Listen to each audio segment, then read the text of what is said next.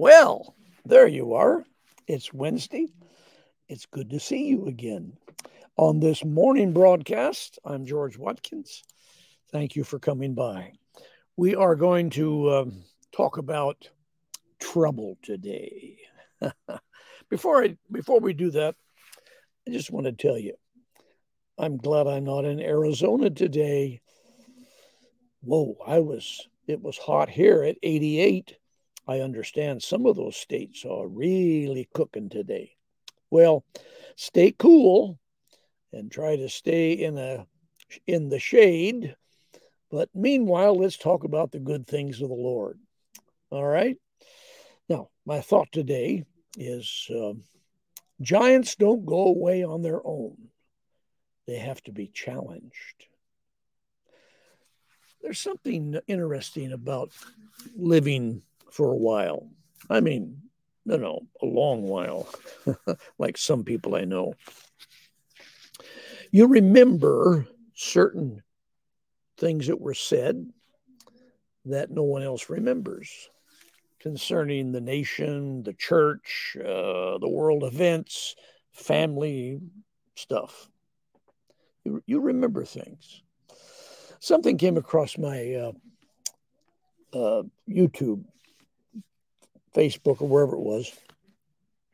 An old news report from 1975, and they were predicting with dire and, you know, serious tones and gloomy pictures the current the, the coming ice age in your lifetime you will see us living in an ice age and they had pictures of frozen things the north pole all kinds of stuff now obviously if you're not a senior you don't remember those things and so today we're hearing the new twist on things. We're all going to burn up. It's going to get so hot, won't be able to, to live. Well, I'll tell you something. If we don't have an anchor in the Word of God, if we don't understand that God's got a plan for this planet, and it's my suspicion, according to Scripture, that He's got something in mind for planet Earth beside burning it up and blowing it up. I believe he's got a plan for you and I to do exactly what he said in Genesis 1 26 and 27 and other places through the testaments that we would have the Spirit of God, the Word of God, the nature of God, and the things of God cover the earth like the waters cover the sea. So, with that in mind, let's uh, talk about facing giants. I um, I think it's somewhat natural for children and teenagers to be self-centered. They discover their their self, they discover their sexuality, they discover their weaks, weaknesses and strengths. And lo and behold, you discover girls when you're a 14 year old guy, and you know, and then you discover uh, all kinds of other things as you develop. Well, it's a very self centered uh, lifestyle that we learn in our youth.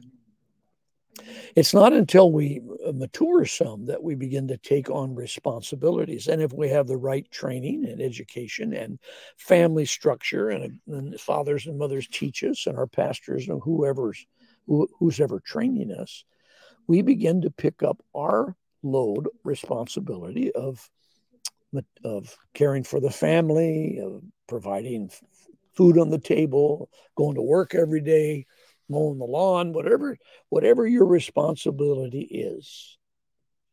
There's a house down the block from us on the way to uh, my son's coffee stand. You know, he's got an espresso uh, business. I go by there pretty much every day, and it's right in the corner, and they just don't like to mow their lawn. Every once in a while, they'll get out there and they'll whack it down. Last couple of weeks, they left their lawnmower out in the yard in the middle of an un uh, a half mowed lawn for about a week.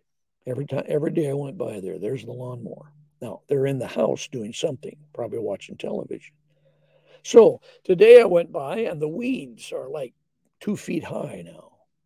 Something's wrong in their upbringing concerning facing giants. Now, for them, the lawn is a big giant and they just don't like to face it.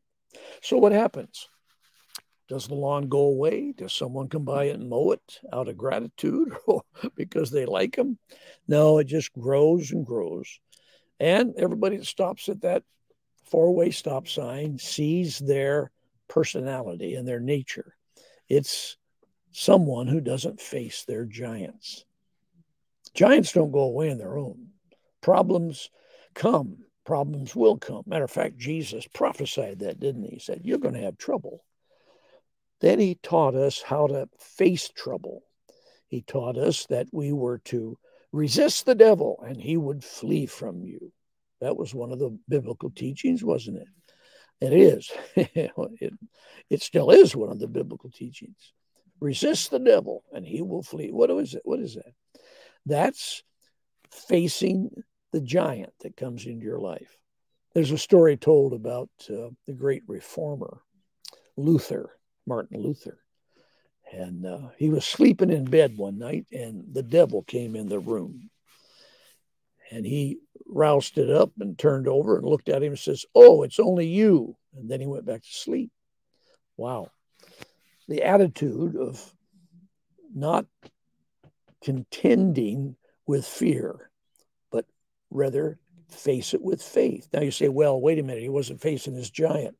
He didn't rebuke it. He didn't get get up and you know speak in tongues and throw holy water in the air. Somehow in his understanding of authority, he knew that faith said, that fella's not a threat to me. I'm going back to sleep. He faced his giant with faith. Now, look at David. Look at King David, young David, as he was a boy. He brought his, he was bringing food to his brothers who were fighting in the in the army of Israel, and they were at a stalemate outside of town somewhere. And when David got there, he saw this huge mammoth monster called Goliath. There's speculation on how big he was. He was one of the Nephilims, the giants that the Bible talks about. Standing on one side of the valley, and he'd been he'd been there over a month, every day, cursing and shouting and you know, railing against God. Well, David uh, right away started to face his giant or this giant by he went to the he went to the Saul and said, "Hey, you lazy bums, get out of the cave, go fight that guy. And Saul, you know, said, Hey, here's my armor, you go fight him. Well, David, the first thing David did was not depend on the natural warfare and tools and weapons that a natural man, the natural ideas. You know, if I could just figure this out. You can't have faith with the left brain. Faith comes from the right brain right side of the brain. If you know the, the you know the science on that, one of them reasons and the other dreams or imagines. Faith is an imagination that God puts in you that you can see your victory and you know that there's hope in this thing. That's your faith side. So David faced his giant, first of all, by not going in the natural side take up Saul's sword. Oh, this is an honor. The king's going to give me his sword. Well, he didn't do it, he refused it. Now, God had been preparing David all this time to kill a giant, but David didn't know it. You know, our problems we face, we we think, well, I'm I'm being persecuted, God's failed me, he's forsaken me. Why am I having all this trouble? And yet after a while you realize you've learned something you know what not to do now, or you know how to do it better. Suddenly, you become an expert on how to get out of this problem. Why? Because you've had some practice. You've had practice on dealing with things in a certain vein. And you've developed a skill and a sense There's a sense in you. And now what I mean that a knowing. I, I just know how to do this. Why? Because you've done it so many times. The simplest task for some of us are just impossible for others. I know how to turn a screwdriver, but I know people that don't own one. They wouldn't know how to change a light bulb hardly. Why? Not because they're ignorant or, you know, foolish. They've never had a practice. They've never had to change a light bulb. They've never had a screwdriver. They don't know how to turn that screw. Now, you and I face giants every day. Procrastination is the quickest way of losing what God wants you to gain. When you procrastinate, you've come with fear. You put it off. Maybe it'll go away. Maybe if I wait long enough. They claim that us men have that problem. We wait too long in our health. We never go to the doctor. We never, you know, never have examinations. Why? Well, I just don't want to know. Or I'm good enough. I feel fine. Now, the ladies, on the other sense, they check up a lot in general. They go to the doctor. They keep uh, pay attention to things in their body, and quite frankly, they live longer than us men. And on a side note, they own most of the money in the nation because they inherit it from the foolish men that won't go check up. All right, hmm. enough of that. Now, face your giants with faith. How'd David do it? First of all, he refused the natural side. He wasn't going to be sucked in by popularity or, you know, submitting to somebody's authority that didn't know what they were up to.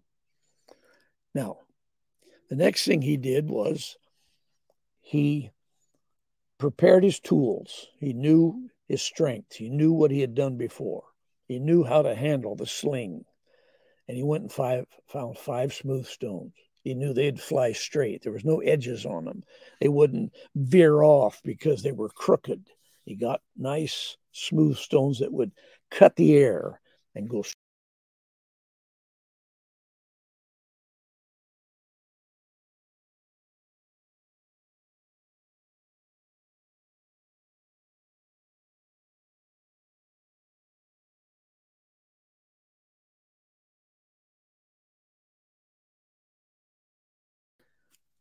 When he did that, prophecy took over, and his declaration took that stone to its target.